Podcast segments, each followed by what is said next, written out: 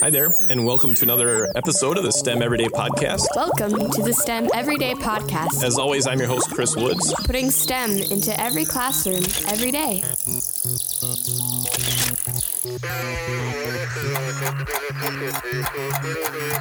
Thanks again for joining us on the STEM Everyday Podcast. As always, I'm Chris Woods, your host, and you can find me on Twitter at dailystem or dailystem.com. Today, we get to chat with Mike Ransford. Now, he is in a limited, limited minority because he is someone that's listened to every episode of the STEM Everyday Podcast. So, first off, Mike, congratulations on that.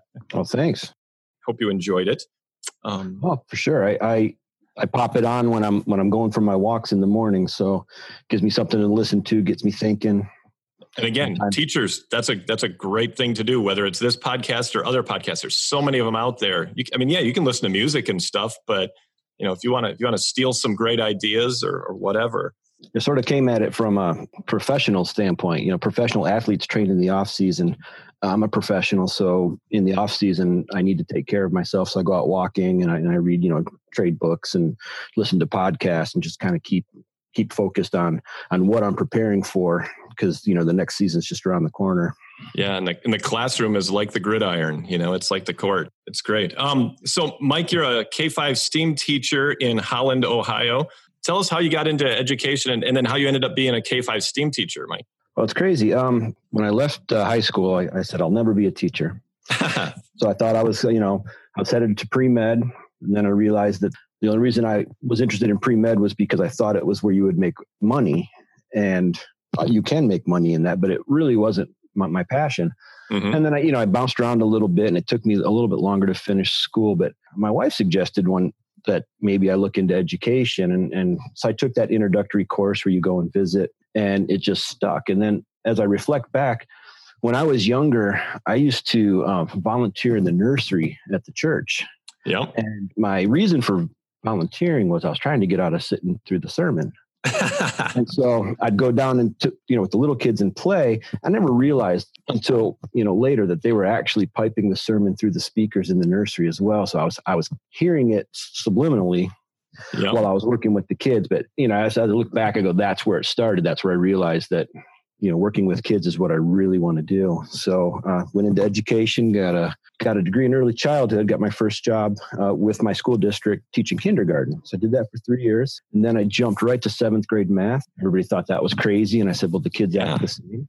kindergarten kindergarten to seventh grade yeah that's that's just about the same They they do all the same things. You know, they some of them can tie their shoes, some of them can't.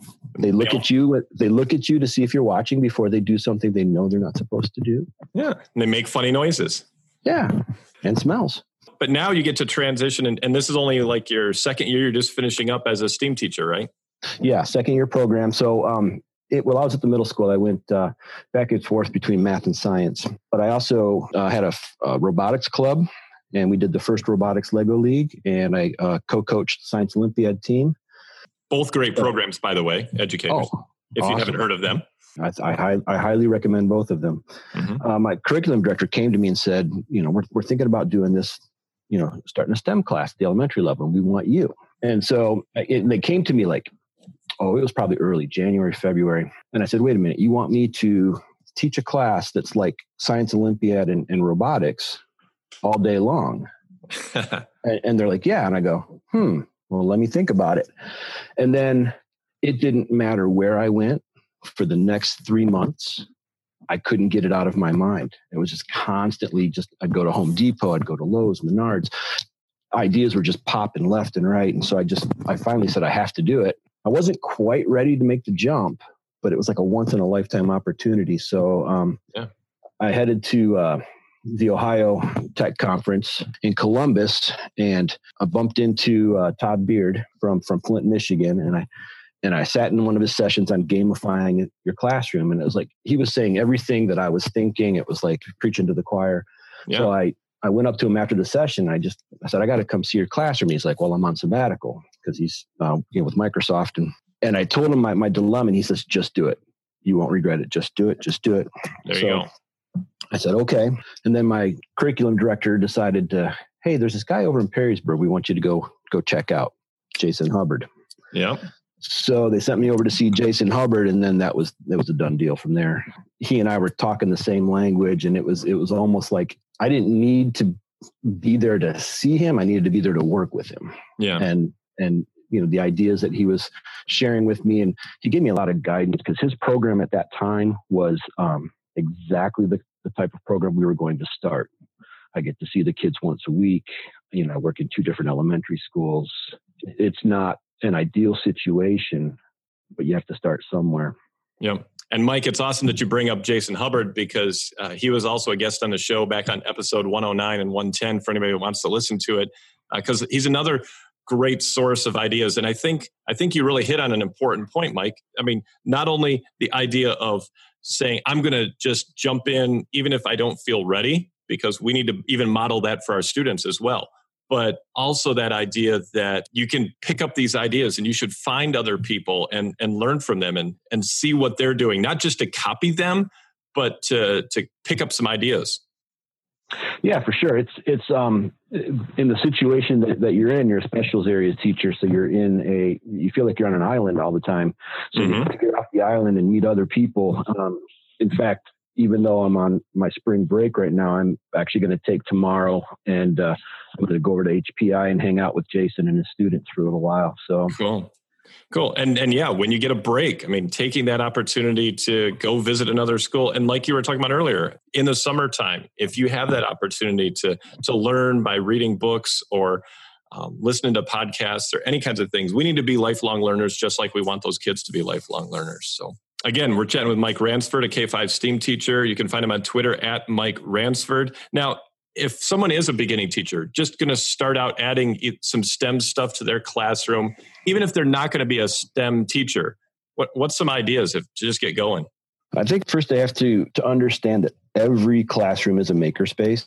Yeah. It, it, doesn't have to be designated a makerspace. So if you walk into a room, somebody is always creating something in a classroom sometimes it's the whole group creating the same thing sometimes it's you know smaller groups uh, anytime you walk into a center based classroom there's all kinds of create creativity going on anyone who's listened to your podcast you've heard people say start with a corner start with a bookshelf you know mm-hmm. have things that are that are there that the kids can gravitate to as an option I, I recently got to meet paul shercliffe at, at the MACUL conference. And then he said in his session that we've been making things since the dawn of man. I mean, making, making, is is how our society got to where it is, and yeah, and we make out of necessity. So, I think back to your question, if it's regarding a, a new teacher, start with an activity that has doesn't take a lot of time or money Yep. Uh, something that you know, paper, cardboard, tape, glue, scissors. Um, you know, it can be a, a simple constraint. Giving them uh, a project that says, "Hey, we need to make a container to hold the unsharpened pencils." Yeah, you know, a lot of elementary teachers have boxes of sharpened and unsharpened pencils, and you trade one for the other, and it kind of keeps that line from forming at the pencil sharpener. Kids can start designing things like that, things with a purpose, things that that solve a problem that that could be solved in more than one way. Yeah. And and every classroom has those things, just like you said, um, some sort of issue, some sort of something you can solve, not even just in your classroom, in the whole school. And yeah, just have a corner in your room. I mean, my room is a very small room. I was just talking with Mike about it. I just I have a lot of the you know the desks for a high school math room, like you can think of high school typical math, but I have a closet. I have a some containers where I've got supplies that kids can grab and use whenever they need to build something or make something and create something. And even in a high school math classroom or all the way down to a kindergarten classroom, that's that's where it starts for kids. If I could ask you, Mike, too, uh, what do you see really as those benefits of starting early, getting kids into STEM and STEAM?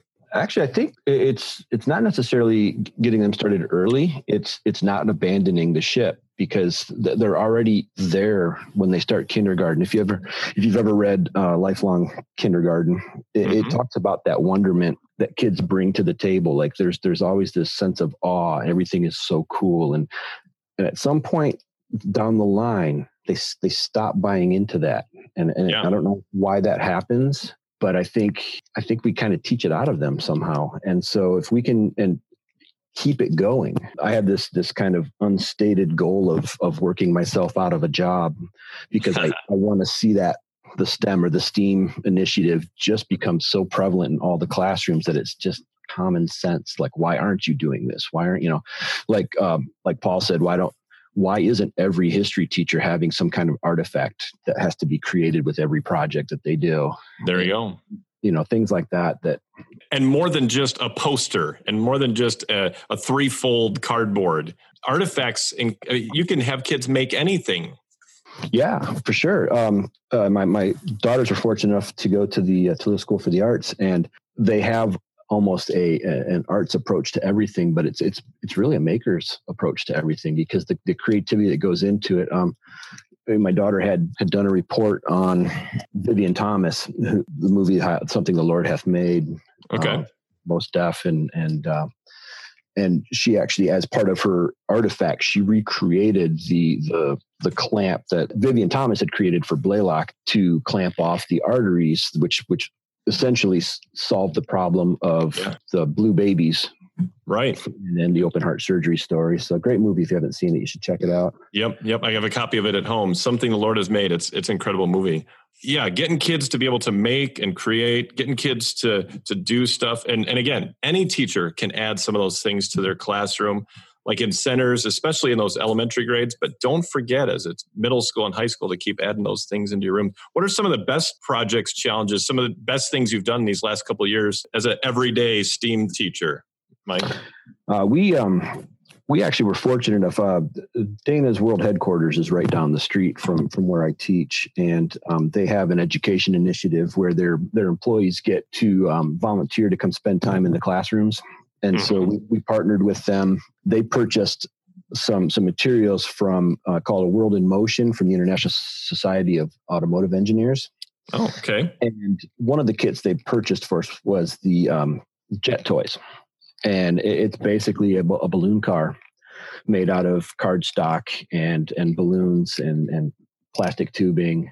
Yeah. And the, the students had to put it together and they had various challenges where you either went for speed or time or distance uh, or hit a target, all with you know just air power. And as a result of that partnership, each of the four elementary schools had their own competition. We did this with fourth and fifth graders. Cool. We took the the winning team from each class, and we had a night where all four elementary schools, the winners from each class, met and competed head to head for our whole district. And then we we crowned you know we gave first through third place for fourth grade and, and, fifth grade. And then we took the overall winner from each grade level just two weeks ago actually uh, to the the international jet toy competition which was held up at uh, cobo hall in detroit michigan. Yeah. And that that was during the um the large convention that the automotive engineers have. So we were like the student showcase. It was kind of fun yeah, um, that's cool. And and actually, I I just saw some of those pictures today on on Mike's Twitter feed on at Mike Ransford. Some of the jet toys that those kids have made is is cool. It gives them a. It's like again, it's a, it's even a simple kind of project. You know, you think it's balloons, it's cardboard, it's um, wheels and axles of some sort, but it takes a lot of thought process to go from I made it go to I made it go really well. Yeah, exactly. It was um, you know, a lot of uh, fourth and fifth grade curriculum includes force and motion, but the just the littlest littlest problem can throw that completely off. We had one team that they were doing really well, and then when they got to the actual competition, the pressure set in. They couldn't reproduce the results that they had gotten oh. over and over and over again, and so we had you know we had to learn learn how to how to accept that and, and figure out why it you know why it was and and know that we still we were still successful we yep. just didn't compete well. Yeah. And again, that importance of failure. Can you talk about that, Mike, especially in a in a STEAM kind of classroom? It's a daily event. It, part of my thinking is I, I need to um, help kids get comfortable with the, the fact that things are going to go wrong. And yeah. so sometimes our, our conversation, our conversation starts with what are you going to do if it doesn't work? Mm-hmm. To get them to think ahead of time, how am I going to react? because it's um, it's going to happen. Yeah, mm-hmm. you're gonna you're gonna fail, or something's not going to work just the way you wanted. And sometimes I'll I'll even get into their heads a little bit, and I'll say, "You didn't fail. You successfully figured out what doesn't work." There you go. and you know then you hear people bring up the the thomas edison you know story and, and things like that and i don't usually ever tell them that one but i just tell them that you figured out something that doesn't work now what what would happen if you did that again mm-hmm. exactly the same well it wouldn't work i said so why you know why would you do that again try yep. something different but then we also need to talk about changing only one thing at a time when you're problem solving. Because if you change two things and it works, which one was the problem? Yeah, that's that scientific method. Yeah. Awesome. Great ideas, Mike. And again, chatting with Mike Ransford, K 5 STEAM teacher in Ohio. What do you think uh, STEM education is, is headed towards? Do you think it's going to be a lot more kind of things like this? Well, it's it's hard to, it's hard to say because you know it, you know in my district we call it STEAM. We had the arts in there as well. Um, yep. And I've heard districts add reading and call it stream. And then, you know, if you had social studies, we can call it streams. We can just call it all kinds of things. We'll call it education, you know? Yeah. And I, I'm hoping that people will start to realize that it's a valuable it's a valuable approach to learning. It's it's more engaging. The kids buy in, but I need everyone to recognize that STEM doesn't mean you know it's technology all the time and and screen time is good but I, I need people to to understand that when you go one to one the technology is a tool not necessarily a toy yep and so I've done lessons where I've used technology to put instructional videos so that the kids can view if you know if they need to know you know what's the next step. Hmm. But in, instead of letting them all access it at the same time, if they're in a mm-hmm. group, I'll say you can have one device out. Oh. And so that therefore, when they pull that up, they're either all focused on it or one person is getting the information to share with the others. Because you know if you have three or four kids with devices two of them are going to go astray. Yeah. So that's a I, really I, good idea. I do the same thing when i'm when i'm with a group of teachers and i have my technology. If if i'm not 100% focused I'll stray off, and before you know it, you're you're clicking email or checking Twitter or yeah. So it's um, but you, I learned that by experience. I had kids that weren't engaged who went went astray. So that's that's one of the ways that I fixed that. Yeah, that's definitely a great idea, Mike. Um, I'm so glad that you uh, shared that because that's that's again helping those kids to be able to focus and learn those skills to be able to focus when there's so many things grabbing for their attention all the time. And and for me as a high school teacher, I see kids that more and more, like we were talking about earlier about um, you brought up lifelong kindergarten, the book by uh, Mitch Resnick, uh, how how kids start to lose that wonder, that sense of of discovery and, and creativity. Uh, and a lot of times, I think, especially right now, we're seeing that maybe as a result of these kids spending so much time so inwardly focused on their social media, on their devices, on their phones. Yeah, especially um, in my list of things to do at the start of the school year next year. Uh, I was hoping to maybe incorporate some more just board games, and and getting them to sit, take turns. Uh, some of the numeracy issues that we're seeing, they're coming to us with them because they haven't they haven't really played a board game. You know, they oh yeah, starting, you know, rolling the die and and moving your player. I mean, knowing that that first step is one. Hmm. Sometimes the little ones will they'll count one before they've even moved, and then two, and then three, and it's like things that we take for granted because we grew up differently. That they're they're coming to us with they don't have that. I've even um, recently saw a um, an intervention specialist using a board game as a way to get kids to go through um, sight words Oh. so you couldn't take your turn until you read the sight word and then you got your turn and then but it was teaching them, you know, how to how to play a board game, how to take turns, socializing, uh, numeracy, and then losing, learning how to oh, lose, you know, gracefully. Think, you know, it's like sportsmanship, things like that. So I'm hoping to to maybe incorporate that next next year into my beginning of the school year because I, I think that there's a communication gap like we are so connected but so disconnected at the same yeah. time yeah that i think it's really hurting our younger students and you brought up just that idea of board games and such a such a great idea. Now i teach at at a high school level and i can remember a couple years ago i brought in just for fun a couple of checkerboards and a connect four. And the kids all of a sudden thought that those were the greatest games ever. Now they had played those games when they were younger but it was a whole different way of playing once they were once they were grown up, I guess, kids. It, it was so much strategy as opposed to just randomly dropping them in or randomly moving them on the checkerboard. Yeah, they look at it as a they're getting out of doing something. like, oh, we're just playing games, and but you live in a place where there's inclement weather, as yeah. do I. Not not as severe as you, but um, indoor recess happens a lot. Yeah, and, you know, to have options where they could actually play board games. Lots of teachers have them, but you know, couple that with a maker space right next to it, and then somebody could one day say, "Hey, you guys ever thought about making your own game?"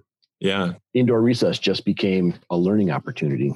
Yep. Yeah. That's awesome. That uh, that intermix of the two, the playing and the creating. And that's such a great opportunity for kids. Uh, again, chatting with Mike Ransford. You can find him on Twitter at Mike Ransford. Mike, if you could have anybody from STEM, past or present, come be a guest speaker in your classroom, who would that be? That's a great question. I thought about that a lot because you you know I listened to all your podcasts and I've heard everybody's yep. answers and and um, I love the question because it gives all of us who listen this great opportunity to learn about new people that maybe we have never heard of.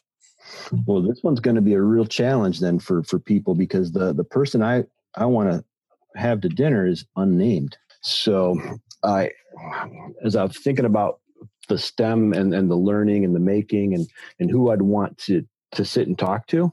Yeah, I keep coming back to like uh, tribal elders like uh, specifically like an Inuit tribal elder. The things that they figured out. How do you live above the Arctic Circle? Oh wow! And survive. How do they figure that out? How do they? How do you figure out how to tan a hide by using the brains of the animal that you took the hide from? I mean, the stuff that they came up with as yeah. a necessity, they passed down through the oral tradition. There you go. That's lost. Where is that? You know, that's the that's the stuff I want.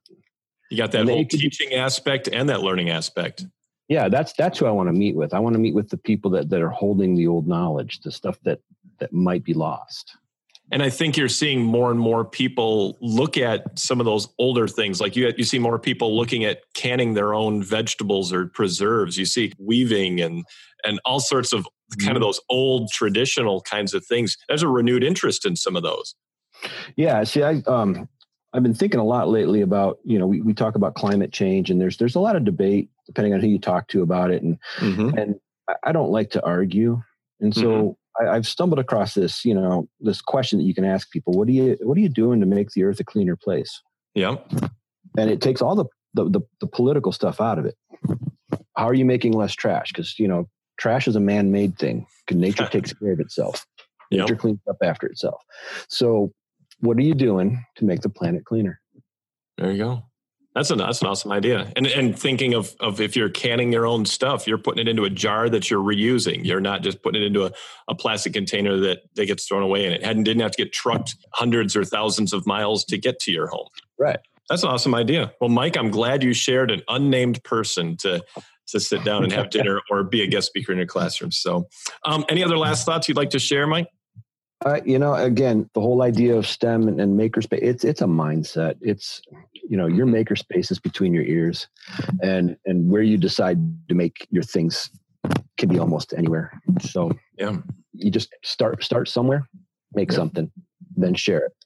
That's awesome. Start somewhere, make something, and then share it. And of course, that sharing mm-hmm. part at the end is so important. Give those kids an opportunity to share it. Take pictures of the things that the kids are making and mm-hmm. and share them online. They my students love it when I take a picture and they're like, "Are you going to share that on Twitter?" And I'm like, "Yes, I am." And they're like, "Oh wow," you know.